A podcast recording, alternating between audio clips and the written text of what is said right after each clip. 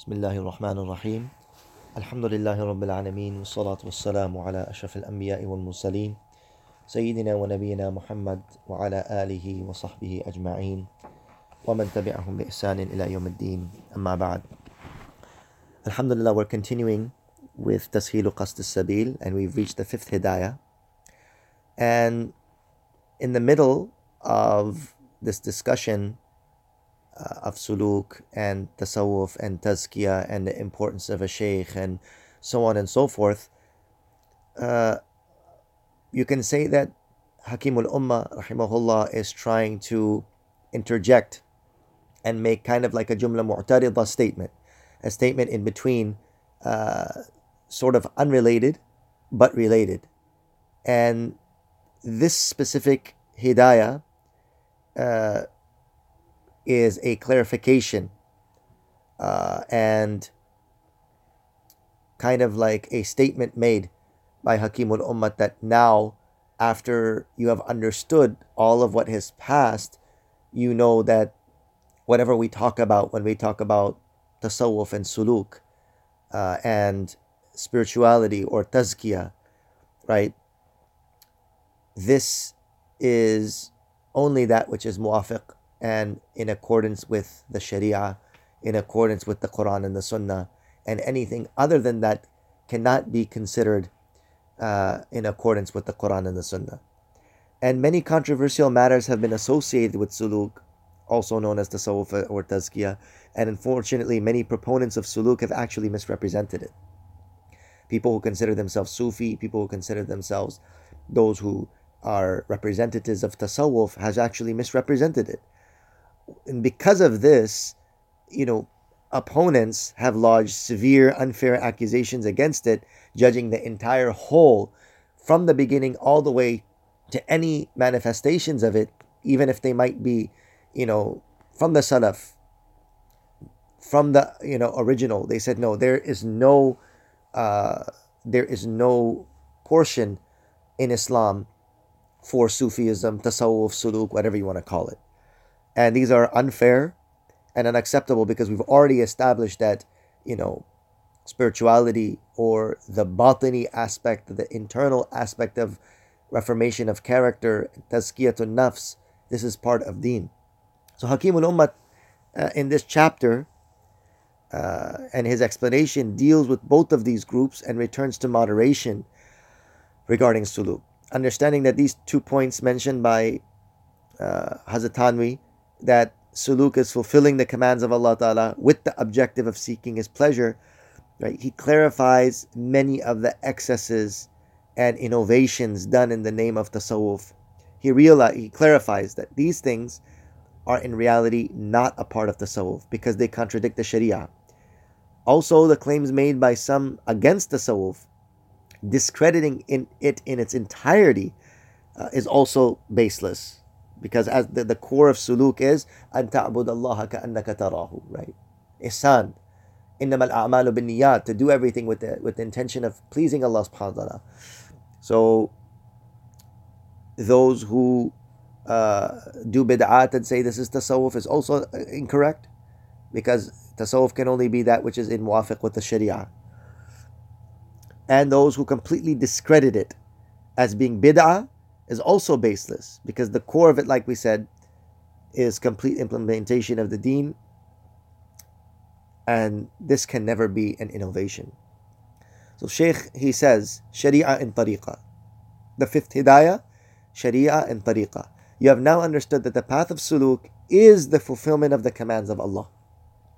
And its aim is acquiring the pleasure of Allah. Thus, it should now be clear that this path in no way conflicts with the Sharia.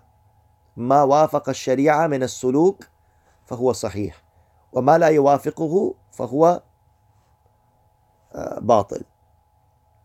Anything which is in accordance with the Sharia is valid suluk, right? How do we attain, you know, worshiping Allah as if you see Him, or worshiping Allah in a way that you recognize that He sees you?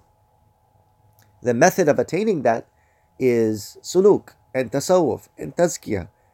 And any of it which is in, in, in accordance with the sharia is valid. Anything which is not is not.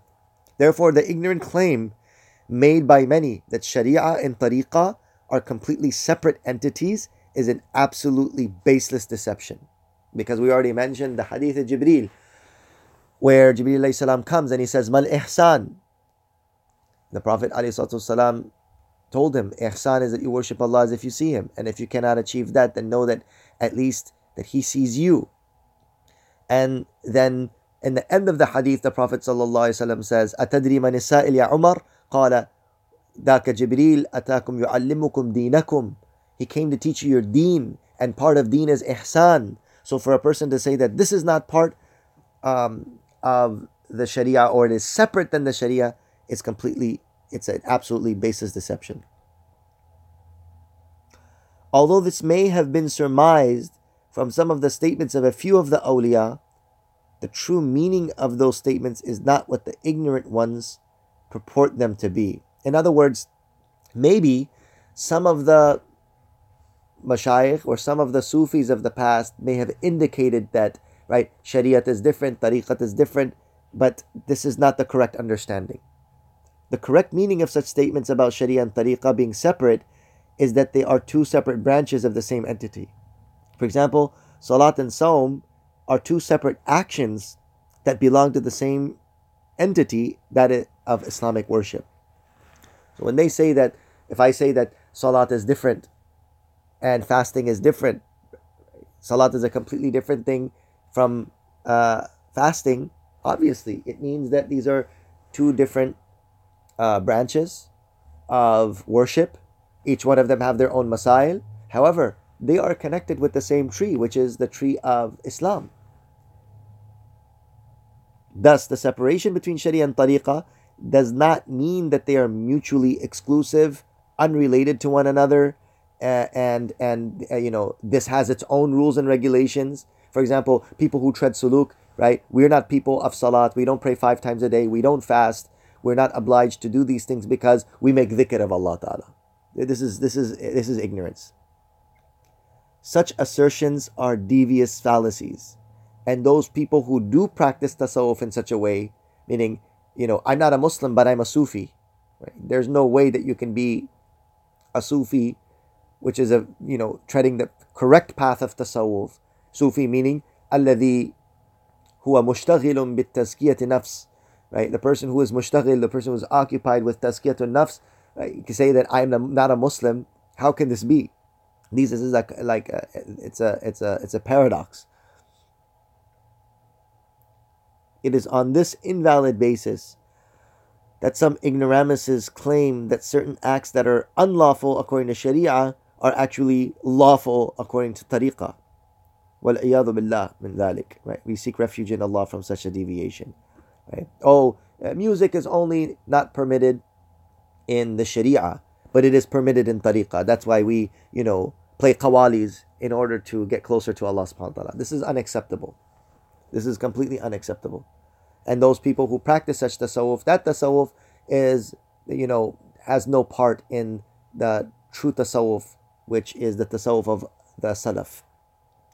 To explain the distinction between sharia and tariqah, it may be said that sharia is that branch of deen that deals with the external aspects of of, of, of, of iman, right? Such as laws dealing with salat, rules of fiqh, rules of fasting, while the tariqah deals with the laws pertaining to the heart. Sabr, shukr, tawakkul, mahabba, right?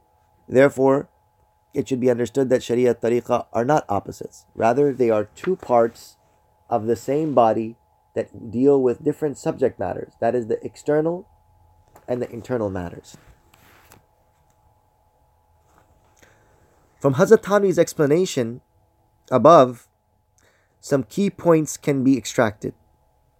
And that is, Sharia and Tariqah comprise, together comprise deen. Just like we explained in the Hadith of Jibreel, right? You have Islam, you have Iman, you have Ihsan. These are three departments of deen. Thus, in response to those who lodge accusations against tasawwuf, it can be explained that not only is tasawwuf or suluk not a bid'ah, it's not an innovation, it is actually fard, it is required. Right? قد أفلح من زكاها وقد خاب من دساها. Successful is the one who has done tazkiyah, and has purified himself of the uh, diseases of the heart. وَقَدْ خَابَ مَنْ دَسَّاهَا and, you know, failure and destroyed is the one who has left his self defiled. For example, just like it is fard to pray, in accordance with Sharia, it is also fard to pray with sincerity in intention. And this is what tariqah focuses on. So salat focuses on the external fiqh, right? To make wudu, to face towards qibla, to be in a state of purity, uh, you know, that you're you know, taharatul makan, taharatul badani anil, anil anjasi wal ahdath, so that your body is pure from, and your clothes are pure from uh, external inter- internal uh, impurities. Similarly, to pray with sincerity, to not pray with ostentation, to not pray with showing off. All of these are also part of the fiqh of salat. So, Sharia deals with the external aspect, Tariqah deals with the internal aspect. So, for the acceptance of salat, just as we need the external fiqh of it, we need the internal fiqh for the validity of salat. Because we know that Allah subhanahu wa ta'ala has said in the Quran, فَوَيْلٌ لِلْمُصَلِّينَ الَّذِينَ هُمْ عَنْ صَلَاتِهِمْ سَاهُونَ الَّذِينَ هُمْ يُرَاءُونَ وَيَمْنَعُونَ الْمَاعُونَ Allah Ta'ala says, Woe upon those who pray. Doesn't mean that their prayer externally is not valid. Externally, they're praying their salat. They're facing towards Qibla. They're making ruku and sujud. They probably have wudu. But Allah Ta'ala says, right? الَّذِينَ هُمْ عَنْ صَلَاتِهِمْ سَاهُونَ الَّذِينَ هُمْ يُرَاءُونَ those who are unmindful of their prayer, those who are praying ostentatiously. So we see that for the acceptance and the validity of salat, we need both things. Right? The external aspect of it, which is the wudu, the fiqh, the zahiri aspect of it, and the internal aspect of it, that your salat should not be, you know, have any uh, ostentation, it shouldn't be prayed with insincerity, and so on. This statement is not one to separate tariqah from sharia, rather, it is a reminder to not disregard the inner aspects of one's deen as well. May Allah Ta'ala give us the understanding of this. Wa akhiru da'wana alhamdulillahi rabbil alameen.